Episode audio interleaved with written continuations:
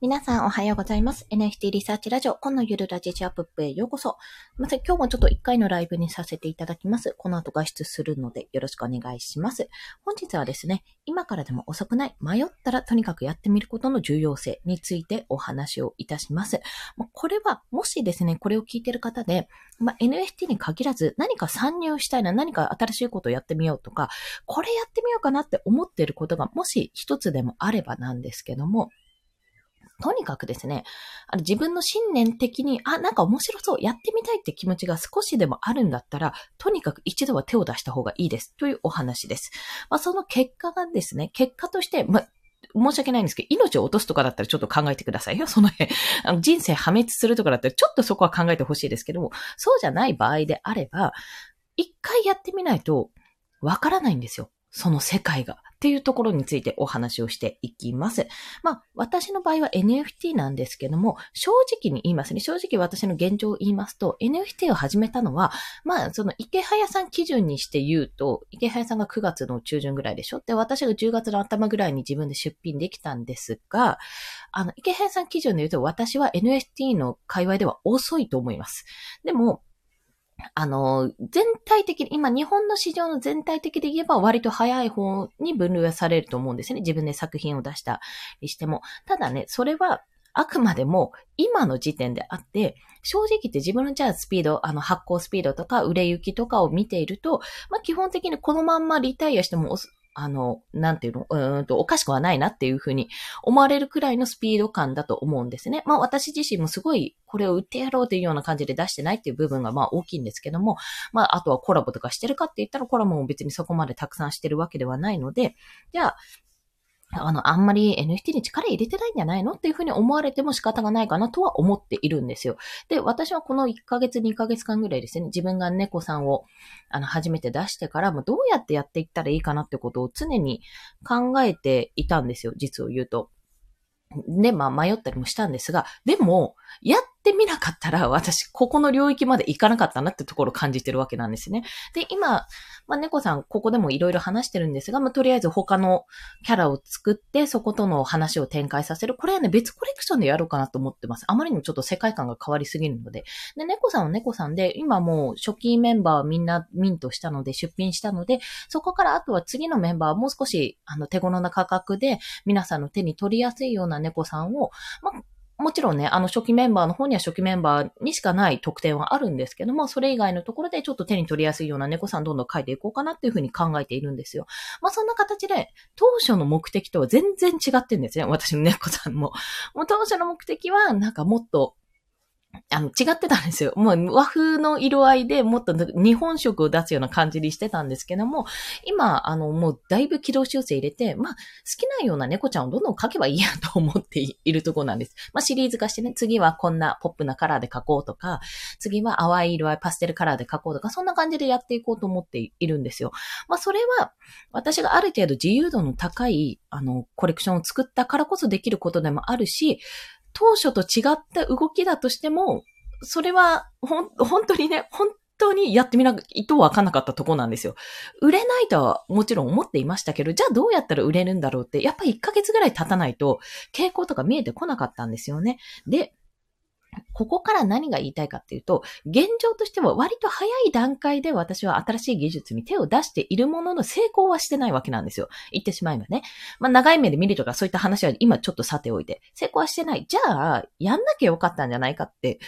まあ普通だったら思いますよね、そこね。そんなに売れてもないし、手数料だけで取られるんだったら、やんない方が良かったんじゃないっていうふうに思われると思うんですよ。でも、そこで、やってなかった時の自分を想像するんですね。やってなかった時の自分だったら、おそらくウェブデザイナーとして、じゃあまた図解を作ったりとか、どういうふうにやっていこうかなって、いろいろ考えていたと思うんですよ。自分がやってたことを存分にね、出していって。でも、やってなかったら、まず仮想通貨も DeFi に挑戦してなかったと思うんですよね。そこまでの必要性を感じていなかったの。まあ、それが一つ。NFT やってるなと思って可愛いなと思っても多分 OpenSea は、や、あの、そこまではやんなかったと思います。めんどくさいからって言って。で、あとは何かな？仮想通貨 OpenSea、あとイラストレーターさんとかクリエイターさんとの交流もなかったですし、まあ、クラスターっていうあの 3D の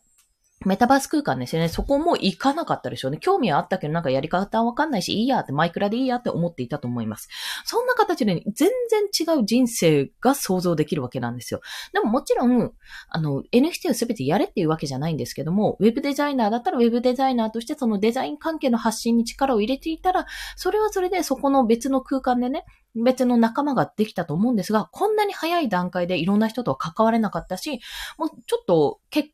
論になっちゃうかもしれないんですけど、フォロワーさん1000人超えなかったと思うんですよね、そこは。まだ悩んでいたところがあります。それと同じように、皆さんがもし何かやってみようかなって思ってもちょっと怖いかなってなんかやってもどうせ下手くそだと思われたら嫌だなとか何言ってんだとか思われたら嫌だなとかいうふうにね、あの思うこともあるかもしれませんが、やってみないとわかんないんですよ。で、やってみて失敗したらそれでいいんですよ。あの失敗というより、あ、これだったからうまくいかなかったのかなって思うような形ですね。そんなようなイメージで全然ありだと思います、そこは。でも、やらなかったらやらなかったら、もちろん別の人生はありますけども、それはそれで、ああ、早い時、早い段階にこれやっとけばよかったって後悔も生む可能性もあるってところなんです。これは正直言ってその人に、ああ、ごめんなさい、ちょっと声が出てきた。個別の判断にもよるところがあるので、何とも言えないんですが、何とも言えないんですけど、少なくとも私は今この1年を振り返ってみても、ああ、いろいろ手出してよかったなって、スピード感出してやったことに対しては、あの、コンペとか全然、あの、ダメだった時もありますよ。全然ダメなことが続いてますけども、凹んだりするけども、あ、やってみてよかったなっていうところすっごいあるんですよ、そこは。うん。それが痛かった。まあ NFT がね、あの、今後どうしていくかっていうところめちゃめちゃまだまだ悩んでるとこなんですが、このなんかやってみようとか熱くなった気持ち、あ、これすごいいいなっていう気持ちって、絶対冷めちゃうので、どこかしらに記録は残しておいた方がいいです。これは、これは本当にアドバイス。私も一言日記を今まで書いてたのをも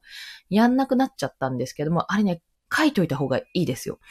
例えばこれがすごい楽しかったとか、なんか今日すごいジャニーズの曲が聴きたくなってめっちゃ聴いちゃったとか、なんでもいいんですよ。その辺なんでもいいんですけども、そのちょっとした一言が実は後々、あ、これもしかしたら記事のネタに使えるんじゃん？とかっていう風になったり、あ、これなんか作品に使えるんじゃん？とかってなったり、結構